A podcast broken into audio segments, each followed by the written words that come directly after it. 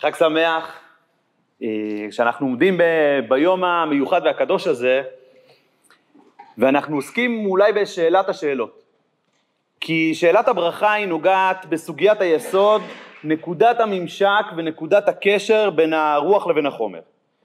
וכמו ששמענו בתורות הנפלאות שבאמת אה, התגלו פה ונאמרו פה בבית המדרש, דרך הדמויות השונות, דרך אה, השלבים השונים בהתגלות של עם ישראל, שאלת החיבור בין החומר לבין הרוח היא שאלה שמעסיקה מאז ראשית הבריאה ועד עתה ועד את עולמנו, כיצד לגעת במרחב מתוקן, כיצד להגיע למציאות שבה הארץ והשמיים אה, משוחחים ונפגשים להם יחד.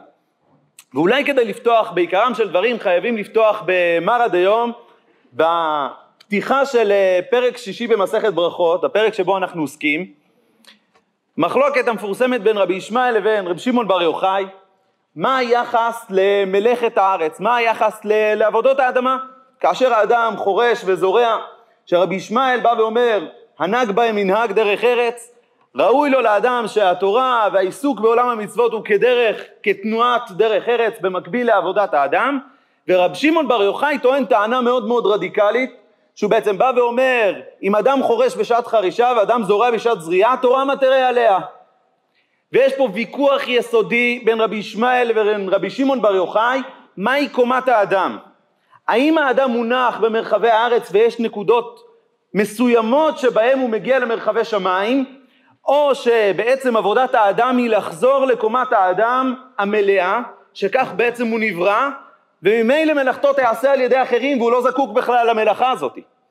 במידה רבה שרנו אתמול בפיוט המפורסם על רשב"י, נעשה אדם נאמר בעבורך, רשב"י בא לתקן את יסוד אדם הראשון וזכינו כישיבה גם לעמוד במקום, מקומו של אדם הראשון במערת המכפלה, שיש פה יסוד מאוד מאוד עמוק שרשב"י בא להחזיר את קומת האדם. וכאשר מתבוננים על שפתו של רשב"י דרך התנועה הזאת, אפשר לקבל תמונה חשובה מאוד.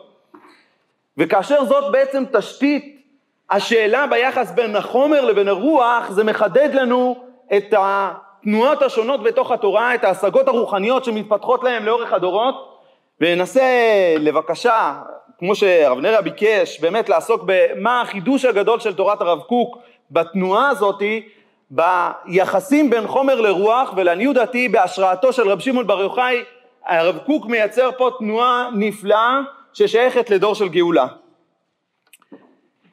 כאשר ניגשים בכלל לעולם הברכות, יסוד הדבר זה בעצם גילוי הדעת.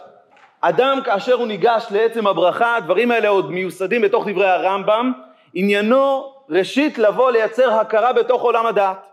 אין ספק שהעיסוק בתוך עולם הדעת, כמו שגם הברייתא שמופיע בפרק שישי עם האדם הראשון, מהו העץ שבו האדם הראשון חטא, העיסוק של עולם הדעת כעולם מרכזי בתוך עניין הברכות, עניינו לבוא ולתקן את אותו הדעת שנפגמה, אותה אכילה שהיה בה, שנוצרה איזושהי דעת שהיא פגומה, ולכן האכילה יסודה או הברכה שראשית האכילה היא קודם כל מנסה לגעת ולעורר את האדם לגילוי הדעת, מה, מה מטרתנו, מה אנו פה בחיים. העשייה, האכילה והעבודה של האדם היא ראשית כל אה, להושיב את האדם ביסוד העמוק הזה של דעת מתוקנת. וכאשר מרחיבים את זה שלב נוסף, ריבוי הברכות, יש התפשטות אלוקית שמגיעה לכדי רבדים שונים, לצורות שונות ולמקומות שונים, ולכן ריבוי הברכות הוא הדיוק באותה נקודה יסודית שהדעת אין עניינה או היחס שבה לאיזשהו משהו נרחב וכוללני, אלא הדעת הולכת ומתפרטת לכל ברכה וברכה. נעסוק בעזרת השם בהמשך הזמן בשאלת עולם הברכות בין ברך כך ובין ברך כך ויצא ידי חובה, אבל מיסודם של דברים הברכה מצריכה את האדם לבוא לייצר איזשהו עולם של דיוקים, עולם של התפשטויות, עולם של הופעה אלוקית מדויקת שנמצאת בכל דבר ודבר שמחזירה או מתבוננת על החומר במידה מסוימת כחלקים שונים מתוך איזושהי תמונה אלוקית של דעת אלוקית גדולה ונרחבת. וכאשר אנחנו בונים את רבדי הדעת המדויקים הללו, אנחנו יכולים לבנות קומה נוספת. הברכה שמגיעה קודם, ופה באופן פלאי הרב קוק מציין נקודה נורא נורא מעניינת, שהרי מקורם של ברכות היא ברכת המזון, הציווי הראשוני לברכה היא ברכת המזון, אבל אומר יש בחינה מסוימת שברכות הקודם האכילה או ברכות הנהנים שקודמות יש בהם רובד עליון. וכי למה? כי הברכה, ברכת המזון, היא נעשית אל מול תועלת. הגוף ניזון, ממילא יש איזושהי תועלת במרחב הגופני שממילא אנחנו עליה הולכים ומברכים. אבל ברכה שקודמת לאכילה, ברכה שהיא לפני ההנאה, יש בה איזושהי בקשה בעונג רוחני. ולכן יש פה קומה נפלאה שהעונג לא יתמצא במרחב החומרי, אלא העונג יתרחב לו למרחב הרוחני, וממילא עונג אחר לגמרי. ממילא זה תנועה אחרת לגמרי.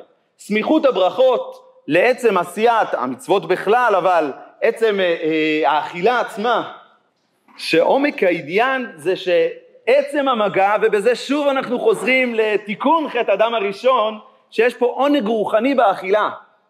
וכאשר האדם ניגש לתוך העולם החומרי והקדים לזה את העונג הרוחני, עולם הרוח שורה בתוך עולם המעשה, הוא נוכח לו. לא נעמיק פה בדיון של בין ברכות הנהנין לבין ברכות המצוות, יש מערכה שלמה שגם הרב קוק עוסק בה, והרב אמנון, לעניות דעתי, כאשר אה, הוא התייחס לתוך, לדברי הארי, יש איזשהו חיבור בין ברכות הנהנין לבין ברכות המצוות בתוך אה, דברי הארי, אבל ברכות המצוות איזושהי מערכה קצת שעומדת מצד עצמה, אבל עצם ברכות הנהנים עניינם לייצר איזשהו עונג רוחני עוד לפני ההנאה של האדם.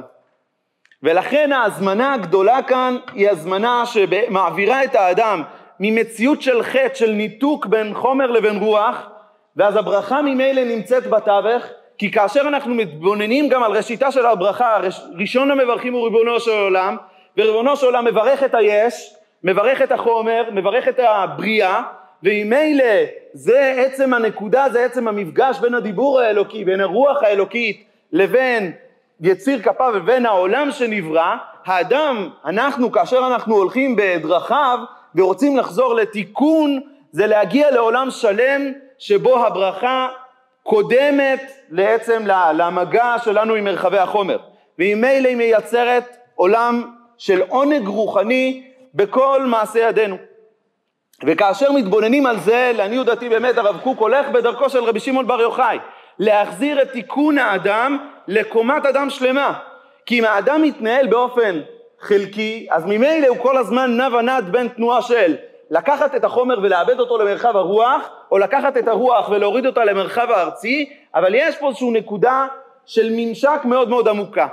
והדברים האלה באים לכדי ביטוי בשאלה של שבעת המינים, שמופיע הרי בגמרא דין מופלא, שכל הקודם, כל הקודם לארץ, כל הקרוב, סליחה, לארץ בפסוק הוא קודם, והביאור היפהפה שמובא דרך כך, שאדם ששייך לארציות זה לנוע מתנועה של תאווה לתנועה של השתוקקות.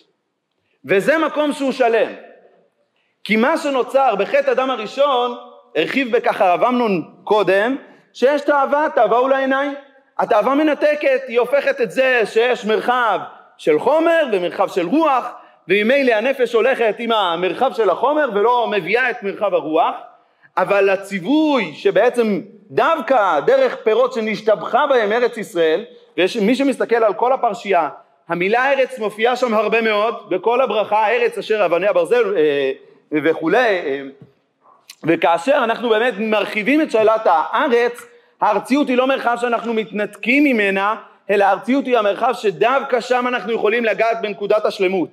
ודווקא כאשר הארציות מגיעה מתוך מקום של השתוקקות של אדם, של הכרה עמוקה של קדושת ארץ ישראל, של הכרה עמוקה של הרוחניות שנמצאת באותם פירות, שנמצאת באותו מרחב מעשי, דווקא דרך כך אפשר להגיע למציאות השלמה. כי כל עוד אנחנו לא נמצאים שם, אנחנו כל הזמן במרחב המתח של הרוח והחומר, מדי פעם מושכים לכך, מדי פעם מושכים לכאן. ולכן בניית הקומות הללו, מהיחס של גילוי הדעת, דרך הדיוק בתוך מרחבי הדעת, הפיתוח של זה לעונג הרוחני שהאדם יחווה בתוך מעשה ידיו, בתוך האכילה שלו, בתוך התזונה הבסיסית שממילא הוא מתקיים ממנה, מתרחבת לאיזושהי השתוקקות עמוקה למרחב הארצי, וזוהי בעצם המציאות המתוקנת. ואם נחזור לראשית דברינו, זה לקחת את דברי רשב"י ולבוא להגיד, רגע, האדם במציאות המתוקנת שלו, הוא לא צריך להיות באיזשהו מרחב שנע ונד בין המלאכה הארצית לבין המרחב הרוחני, אלא הוא יושב כאשר ראשו נמצא בשמיים, כאשר ממילא הדברים נעשים, כי, ב, כי אין ארציות, הארציות היא לא מנותקת. המרחק שנוצר בראשית החטא, מתקן לו על ידי מעשה האדם, על ידי הקומה המלאה. נחתום את דברינו בתוך דברים נפלאים, מעשיים, לכוונת הברכות. מופיע הרי בגמרא שמשבחים רבנן את בר רב זביד, שאדם גדול הוא בקיא בברכות. אומר הרב קוק שיש מתח מאוד מאוד גדול.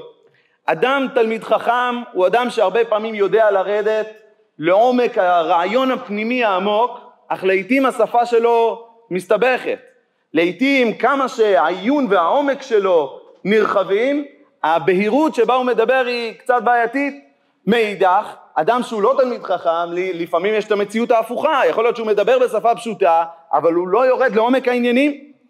על כן אמרו שהוא בקיא בברכות ויודע לשקול הדברים איך יהיו נאמרים באופן שיכלול הדיבור את עומק הרעיון. ומכל מקום יהיה גם כן שווה לכל נפש, כראוי לענייני הברכות. מטבע הברכות שתיקנו לנו חז"ל, מהווה, מכנס בתוכו את שתי הבחינות גם יחד. גם את עומק הרעיון הרוחני ואת הדברים הנשגבים וגם את פשטות האמירה וההבנה וההכרה שבאמת היא, היא מגיעה לכדי זה. סיפור מפורסם על רב שלמה זלמן, נראה לי אם אני לא טועה סיפרו את זה ביחס לתפילה שלו, אבל הוא הוא גם לשאלת עולם הברכות, שפעם שאלו אותו כיצד לכוון בברכ... בתפילה, אז הוא אומר אם ברוך יהיה ברוך ואתה יהיה אתה, ממילא האדם יכוון. כאשר האדם מכוון בשפה הפשוטה למטבע הברכות, ממילא הוא גונז לדברים שבאמת אה, תיקנו לנו חז"ל, שוודאי הם עמוקים ועמוסים מיני סודות נפלאים, אבל מאידך הם פשוטים מאוד, ממילא הוא יודע מה הוא מברך, והדעת הזאת מתקנת ומצליחה להביע את העולם הרוחני הנפלא, הגנוז, וממילא נזכה דרך העיסוק שלנו המתוקן בתוך עולם הברכות, להעמיד עולם מתוקן של קומת אדם שלמה, שבה הרוח והחומר חיים להם בשלמות עמוקה ומשלימה.